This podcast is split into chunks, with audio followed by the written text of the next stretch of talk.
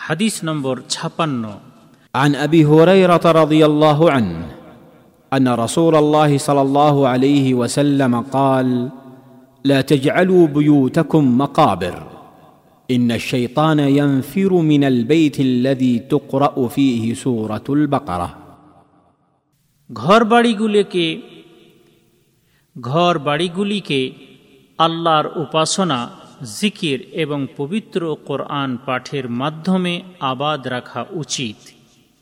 আবু হরেরা আল্লাহ তালা আনহু হতে বর্ণিত, তিনি বলেন যে নিশ্চয় আল্লাহ রসুল সাল্লাহ আলহি ওয়াসাল্লাম বলেছেন, তোমরা তোমাদের নিজেদের ঘর বাড়িগুলিকে কবরস্থানে পরিণত করবে না।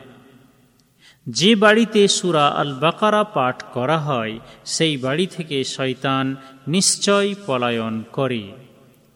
শহেহ মুসলিম, হাদিস নম্বর দুইশো বারো, হাইফেন, বন্ধনীর মধ্যে সাতশো আশি। এই হাদিস বর্ণনাকারী সাহাবির পরিচয় পূর্বে ১৩ নম্বর হাদিসে উল্লেখ করা হয়েছে। এই হাদিস হতে শিক্ষণীয় বিষয়।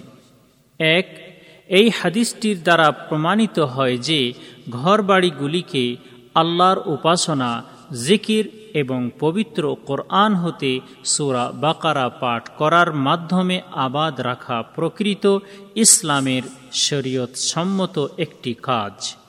তাই যে বাড়িতে সুরা বাকারা পাঠ করা হয়, সেই বাড়ি থেকে শয়তান পলায়ন করে।